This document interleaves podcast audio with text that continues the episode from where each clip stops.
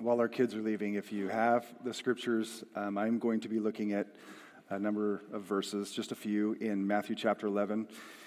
And uh, I know that subjective feelings can be deceitful, but it seems to me that the Spirit is at work this morning in a way that I haven't necessarily felt in a while. And I'm praying that that continues through the teaching of His Word, too. We're in the middle of a series of messages that are looking at the names of God in Scripture, and, and I've said it before, and I'll say it again that names embody truth, uh, truth that's intended to impact our lives. And um, as I think about the name of Jesus, I, I think I can say that of all the names in the Bible, that one draws the most conflict and the most controversy the name of Jesus. Generally speaking, people are okay if we talk about God or the even more generic um, higher power, quote unquote. But as soon as you say the name of Jesus or you pray in the name of Jesus, especially in a public setting, people tend to break out in hives and uh, react a little bit and they feel on edge like we're going to offend everybody because we call on or we pray in the name of Jesus. Um, and I think some of you have felt that, um, especially here in California, where there's a far more liberal bent to things and, and not wanting to offend. And so the name of Jesus is almost a hush word, not supposed to say it in public. I think it's encouraging to note that that is um, not a new phenomenon. During Jesus' own life, his name was controversial. Uh, his name was the talk of the town in, in Jer- Jerusalem. I mean, he, he gained the attention of kings, governors, councils, and eventually emperors, uh, emperors in the, in the Roman world. Um, that because of his name and those who followed and continued to profess his name, um, there were conspiracies and there were anti Christian legislation that was passed, and Christians were put in prison, and some were killed because they held to and spoke and refused to be silent about the name of Jesus. It was just as controversial, if not more then, than it is now. I also think it's important to recognize that, just in terms of the power of the name, that for almost three centuries, the Roman Empire, which was the most powerful institution on the face of the planet during that time, did their best to eradicate the people who spoke the name, even with systematic exterminations. And yet, at the end of the day, um, Rome itself ended up bowing the knees to the Emperor Constantine, making it the state religion, acquiescing to the power of the name. It has always been a controversial name. Sometimes it's controversial because those who profess to be followers of Jesus act like buffoons and earn him a bad reputation. Burning the Qurans in public, bad reputation. That's not, um, I think, what the Lord Jesus would have us do in bringing the gospel to Muslims. Um, but on a deeper level, uh, what makes Jesus such a controversial figure is his own teachings. If you get close enough to them, you realize that you either have to take them or leave them. Uh, you reject or you accept. I mean, his teachings require that. They are absolute. He claims absolute in his teaching. And I want to look at that this morning um, in the text of uh, here, Matthew chapter 11, verses 25 through 30. The name Jesus literally means um, Yahweh saves. It's a combination of a verb and the sacred name of Yahweh. Yahweh saves. That's Jesus' name, or in Hebrew it's pronounced Yeshua. Uh, Jesus shares the name, same name as Joshua, the son of Nun, in the Old Testament, the same one who led the people of Israel into the promised land, brought down the walls of Jericho, and defeated the Canaanites. He was, a, he was Yahweh's salvation back then, and Jesus shares that name of Joshua or Yeshua, or the kind of the Greek pronunciation is Jesus or Jesus. In this particular text, um, Jesus is going to claim something about himself in his own teachings that I think um, requires a person to reject or accept. Let me read the passage and then let's kind of break it apart and understand more what embodies his name. Verse 25, Jesus says, At that time, Jesus declared, I thank you, Father, Lord of heaven and earth, that you have hidden these things from the wise and understanding and revealed them to little children. And when he talks about these things, he's talking about the gospel. He's talking about the gospel of the kingdom, who Jesus is. He says, Yes, Father, for such was your gracious will. He goes on in verse 27 to say, All things have been handed over to me by my Father, and no one knows the Son except the Father, and no one knows the Father except the Son, and anyone to whom the Son chooses to reveal him. then he says this Come to me. This is the part we're familiar with. A lot of us memorize this as kids. Come to me, all who labor and are heavy laden, and I will give you rest. Take my yoke upon you. That's that thing that connects an animal to a cart. Um, Take my yoke upon you and learn from me, for I am gentle and lowly in heart, and you will find rest for your souls. For my yoke is easy and my burden is light. Those verses that I just read are an amazing contrast, which I hope you will see. What's important for us in understanding this passage is if you back up to the verses immediately before verse 25, you'll realize that Jesus has pronounced judgments on cities who have rejected him judgments. He's woe to you, and he names the cities because he performed miracles in those cities, authenticating who he was and validating that his message was true, and yet they chose not to believe him. So they rejected him. So he pronounces judgments. Those are the verses immediately preceding verse 25 and following. And Jesus here in verse 25 does something that I think, if you pause to think about it, does, it does something unexpected. He's just pronounced judgment on cities that have rejected him. And what he does is he doesn't vent frustration or even lament, but he actually praises his father. In the midst of rejection, this is what he says. He says, at that time, rereading, I thank you, Father. Just right after words of judgment and rejection, I thank you, Father, Lord of heaven and earth, that you have hidden these things from the wise and understanding, reveal them to children. Yes, Father, for such is your gracious will. In the face of rejection, Jesus is actually praising his Father. And the reason for this is because he knows that the Father is one, the one ultimately, God is the one ultimately who hides and reveals the truth. The whole idea of getting who Jesus is, coming to a, a, a, believing, convinced, persuaded knowledge of him, is something that remains in the hands of God himself. Now, these verses, misunderstood, may lead you to believe that God is unfair, and, and that is not the truth. When it says that he's hidden these things from the wise and understanding, speaking there of human arrogance and pride. People who think they know it all, people who are smug, people who saw Jesus and said, I just don't buy it. What he's saying is that God hid the truth from them as an act of judgment, not unfairness. God is uh, voraciously opposed to the pride of man.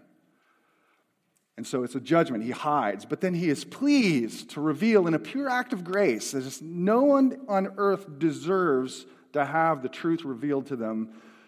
But God is pleased to reveal it to those who are desperate, those who are needy, those who know they're broken, those who are looking for the light, those who are willing to say, Teach me. That's what he's saying, and it's in the context of that that he, he says, I praise you, Father, because that revealing gift is in your hands. And these people rejected it because you hid them, hid it from them in an act of, of, of judgment. That tells us something very, very important that completely upsets our sense of human pride. And that is that the revelation of who Jesus is, that is revelation to the heart, this isn't just knowledge in general, the revelation of who Jesus is to the heart is a gift of grace, not the result of human reasoning. That is, God has to come along and say, This is who my son is. And as a result, faith is called forth. In fact, one, I think, could argue, and I'm going to argue it, that faith is the irresistible response to revelation. Like God says, here he is. He's worthy, he's real, he's believable. He communicates to the heart, and the heart goes, I believe, at least on some level. And that's what begins the journey of the Christian life. But understand, that is something in the hands of God, not in the hands of us. Um, that's why it's a humbling truth. God is the one who graciously reveals um, as a gift. Coming to know who Jesus is a gift. And when you come to him, that's an evidence that he has opened your eyes. Well, that's, an, that's, a, that's a, a pride crushing truth about the way in which God works to reveal who his son is. That part is controversial enough. But what's even more controversial is that Jesus, in the verses that follow this, is going to insist that those reins of sovereign grace, that is, he's in control, he's the one who hides and reveals, have been handed over exclusively to the Son, that is, to Jesus, the one who's named Yeshua. Let's look at this, these verses in verses, uh, just verse 27. In verse 27, summed up, I think Jesus teaches that he is the sovereign, that is, the absolute ruler, controller, and exclusive revealer of who God is. Sovereign and exclusive revealer of who God is. And this is what gets Jesus in trouble, back then as well as today. Now, as I read verse 27, I want you to keep three words in your mind. Um, that is the word sovereign, he's all controlling. Um, the word exclusive, which is a danger word in our culture. And um, the last one, reveal. So sovereign, exclusive, and reveal. And tell me if point one up there in yellow is not completely supported by verse 27 and those three words. Jesus says, All things, all inclusive, nothing left out. All things have been handed over to me by my Father. In other words, the same absolute sovereignty that God his Father wielded, he has handed over to the Son. And no one knows. That's an exclusion statement. No one knows, has a proper or full or perfect knowledge of the Son except the Father, and no one knows, that's another exclusive statement, has full and perfect knowledge of the Father except the Son. It's exclusive.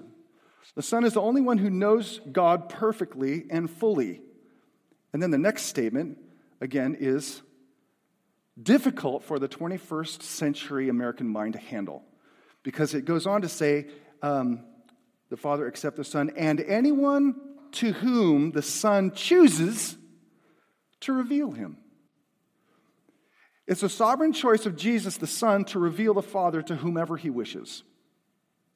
See, those three words are packed right in there. You can't get around it. This is, he's sovereign, he's the exclusive means of revealing the Father, and he is the one who chooses to reveal whom he will. So, when you come to know Jesus personally and you come to really trust him, even if it's a mustard seed size faith, it's because Jesus, in an act of unspeakable grace, chose to reveal himself to you. That's a humbling truth. And it's what got him in hot water. I mean, you can't tell me this didn't, it, you just read the Gospels, this stirred up all kinds of controversy in Jerusalem. He said, What? Like, even in 21st century mind, it's like, well, who does he think he is? Answer He's the Son of God. Uh, the earth is His and the fullness thereof, and those who dwell upon the earth and those therein. As God has the sovereign right to show Himself to be who He really is in the way He chooses. And that's what Jesus is saying. I'm that one. I'm, I'm the one. You can see then why you, you either have to take Jesus or leave Jesus. You come to teachings like this, and he forces you into a rejection or acceptance kind of thing. Either you accept the fact that he's the sole and exclusive revelation of who God really is, or you don't. And it's that kind of stuff that he said and claimed for himself that really makes his name controversial, I think. Then, as it is now. Still, in our climate, our culture, our society, if we're to be true to the scripture, then we have to say, the way, Jesus is the way, the truth, and the life, and no one comes or even knows the Father except through him. And that's just the way the ball bounces, as my mom would say. Now, that truth has about a thousand applications, but let me just remind you of three very briefly. If this is true, and I believe it is true, absolutely true, as Jesus himself says, I'm the one who shows God to you. I'm both the revealer and the revelation I mean, it's not just that he opens the window to God, he himself is the revelation. John chapter 1 verse 14 and the word became flesh and dwelt among us and we beheld his glory, the glory of the one and only who has known the Father fully. Uh, one of those applications has to do with how we think about worship, church, and our own approach to who God is. If it's true that Jesus is the sovereign and exclusive revealer and revelation of God, then he has to be central to everything our knowledge of Him, our love of Him, our communion with Him, our worship of Him. And when I say worship, I don't mean just the music. I mean all of life is to be lived as worship to God. And it's to be, He is to be the perpetual, continual focal point to which we come back to over and over and over again. That's at the intentional focal point of our worship.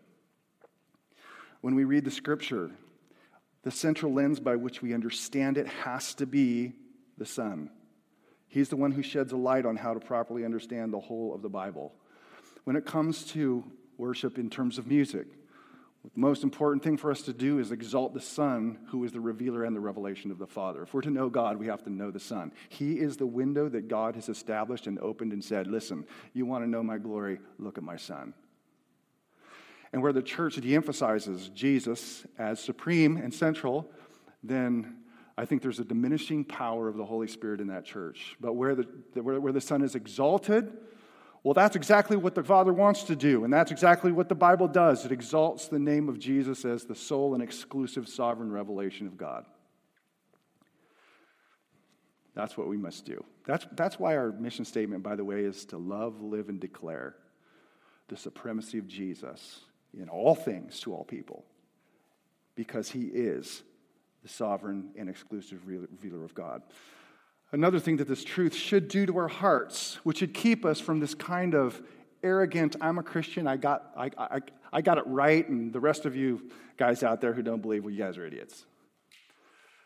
That is, it should, should nurture within us a spirit of humble gratitude.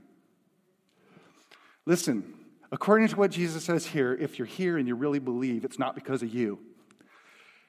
It's because he graciously said, Here's my son, or Here I am. It's a gift that he gave to you. So you can't really boast saying, Hey, I got it right, because it's not a conclusion of your inductive or deductive reasoning. It's a fact of the simple, revealing grace of God he showed you.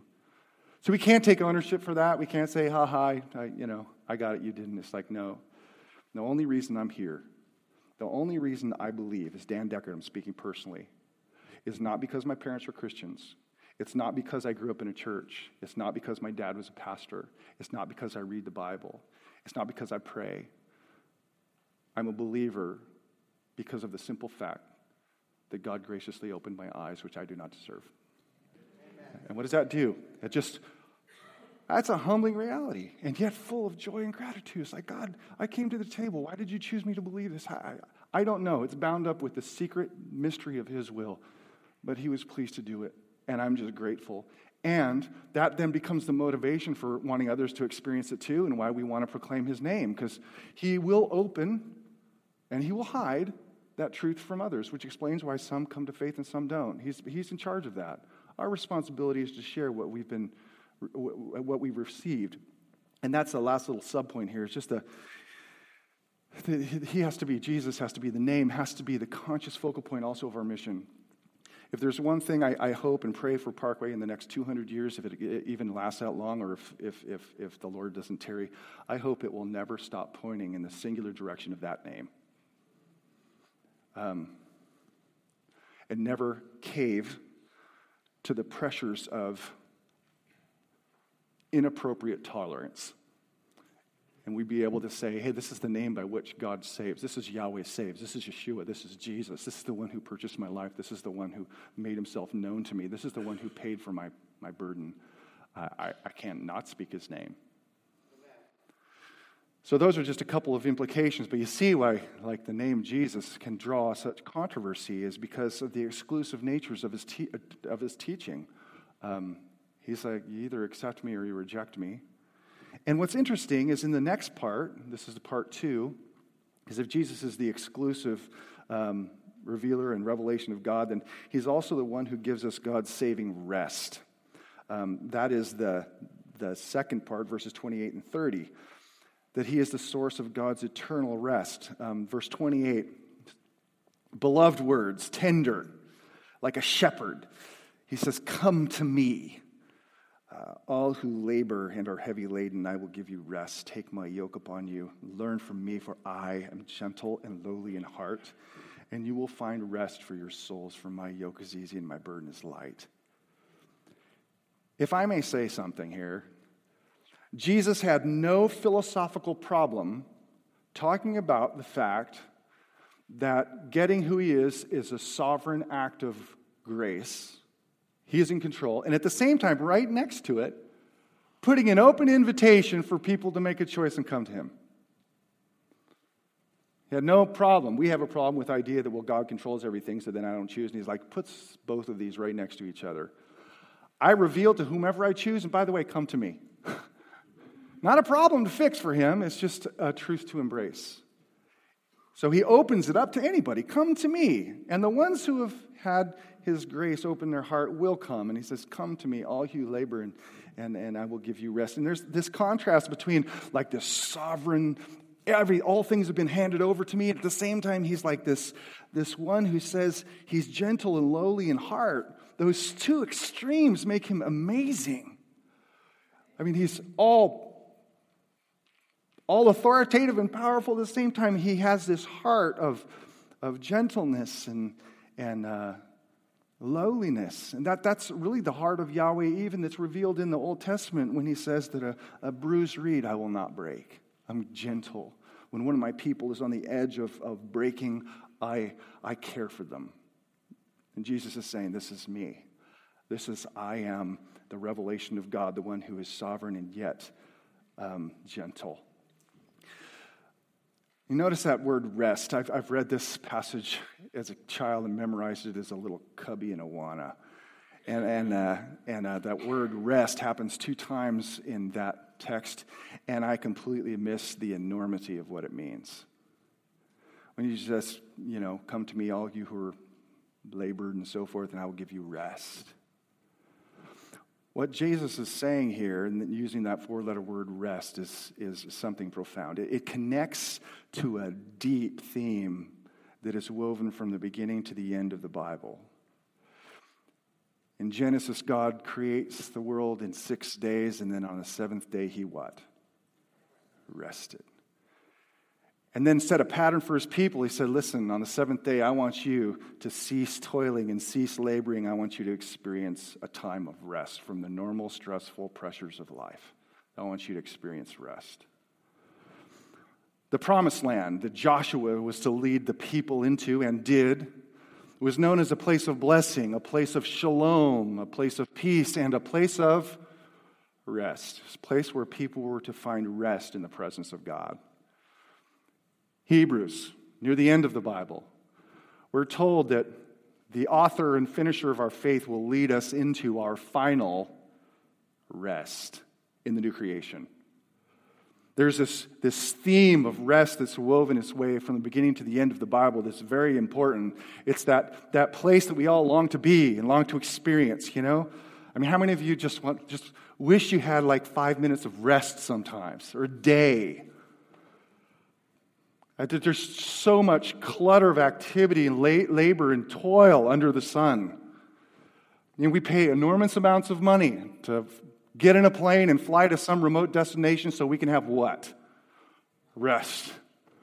And I talk to people and I, man, I just need, I need to breathe. I need some rest because life is full of pressures and labors. You know, you, you, I look back over, over the, the kind of the journey of my life and I realize, you know, the pressures don't get easier with time. They actually get more cumbersome with time, right? Which is why we look at our kids sleeping in their beds and you, sometimes you think, man, I wish I could be you.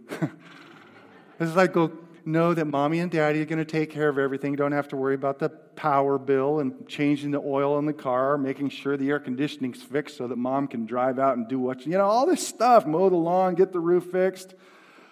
There's just so much. You start adding up the different domains of stress that we have and pressures, you realize, you know, it's this constant labor and toil under the sun. Your work life, there's deadlines you have to keep. You feel the pressure of that. You have a boss maybe you don't like, you know, riding you at work and want you to do more. People you have to get along with. Then there's home. For a lot of people, home is a sanctuary. For other people, it's a place of tension, conflict. And there's parenting. When people told me that parenting doesn't stop after 18, that was a depressing thought.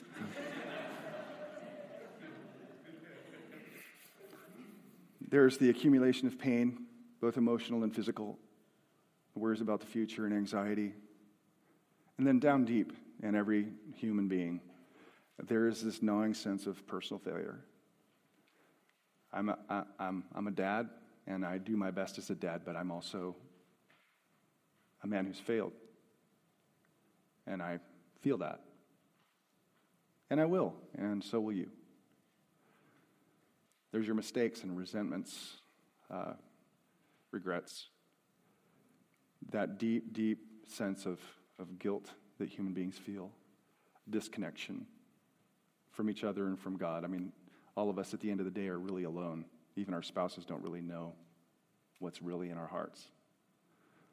That gnawing sense. And to those who know that, who feel the labor of the world. Jesus says, Come to me, and I'll give you that rest. He is that rest, and He promises that rest. How is it that He provides rest for us? I'll tell you what. He, there's only so many ways you can say it. But he took the cumulative weight of the burden of all of our failures and the guilt that we feel as a result of those failures. And he, straining under the weight of that, barely made it to the cross on his own feet. And there he paid for it in full so that we don't have to bear that anymore. And He would reconnect us to what truly would make us whole and not alone anymore. And that's to His Father. He gives us rest because He's the supreme, sovereign revealer of the Father. He reconnects us to what gives us peace and what gives us rest. And then in that, He also promises to be with us and shoulder the burden of life's chaos and, and stuff. It's the realization and living with that realization that for us is the hard part. That when we became His and He bore the burden for us, He promised that He would bear the burden of your roof, your parenting, both the failures and successes. That He promised to be with us to the end of the age, and He's not going to withdraw His protecting, providing hand from us in Him is this rest, this great rest for our souls. He says it a little more specifically when he says, Take my yoke upon you and learn of me. He's not saying just learn about my example, although that would be implied, but in a context, he's learn of me because I am what God is like. In fact, I am God's revelation. And in knowing me and learning me, you will grow more restful in your soul as you come to rely fully and completely on the fact that, that I am God's communication to you and connection to you. And the yoke that he offers to us that is light, that yoke is something that connects and constrains, you know, a horse, cart, yoke.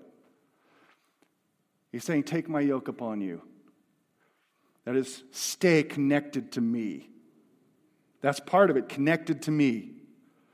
The moment you become disconnected and you, you in a manner of speaking, de yoke yourself and decide you want to live however you wish, well, then, then you're not going to experience rest in your life. It's, it's, it's similar to what Jesus taught in, uh, in John chapter 15 when he says, Abide in the vine, abide in me, and you will bear fruit. Stay with me. Don't leave my presence. Like, stay close. Stay close to my teaching, close to my gospel, close to what I've, I've, I've bought for you. Immerse yourself in it, ponder it, live in it like, like a fish lives in water. Stay close to me, and you'll experience rest for your souls. But it also is something that constrains because, because a, a horse yoked to a cart must go in the same direction. And if we're willing to walk where Jesus walks and we're willing to surrender our lives to the Master as his disciples, then we're going to experience that peace in greater measures as, as we head towards uh, the new creation. That's that yoke that he talks about. There's no peace in your life, no rest in your life. Chances are you've wandered from him, or you've, quote unquote, de yoked yourself from him and, and you're living your own life on your own terms saying, Take my yoke upon you. And he says it's easy and, and his burden is light. And you know, you read the other teachings of Jesus, you think, What in the world are you talking about? You said, You know, if you wanted me to follow you, I have to deny myself, take up the cross, and I have to follow you. That's not an easy thing. I have to do what you did. That isn't easy. In fact, the kind of the uh, instructions that Jesus gives for life are far more radical than those found in the law of Moses. So, what does he mean by my yoke is easy and my burden is light. And I, I think it comes down to this is that because he bore the burden, we're free. And in that freedom, we actually want his yoke on us. It's not hard to do work when it's for somebody that you love. It really isn't. I, um, was it hard when you were dating your wife to go out and work and cut down trees or whatever you did and, and then uh, save up enough money to take her out to, to a nice meal? No, it's like, can't wait to go on a date. That work was a delight because of the end. And that is, that's part of it. It's just like when God wins your heart through his sacrifice, when Jesus wins your heart because of what he did, then, then, then his yoke is an easy one because he wins your affection and your devotion through his love and through his grace and through his promises. That's, I was talking to Debbie Bartholomew um, last week, and she said something that stuck with me, and she was here in the first service. You know, if you don't know, she's one of our amazing Sunday school teachers. She's been teaching, she taught all my kids. Um, and uh, I went and I asked her, I said, How, how is uh, not being at Sunday school? Because she's, you know, caring for her husband in this season of life. And, and uh, I said, VBS was last week. Aren't you kind of glad that uh, you didn't have to do all that work? And she, she just said, You know, it was never work to me. And why is that? And just reflected on it and thought, you know, because she loves the kids and she loves doing what the Lord wants her to do. That, that's, the, that's a light yoke because she loves Jesus and she loves the kids. When that happens, his, his yoke is very easy because we know that we're freed and we know he's with us. And we love both him and we love what he loves. And that makes the burden light. So, I want to say, and I, I just want to kind of wrap this up.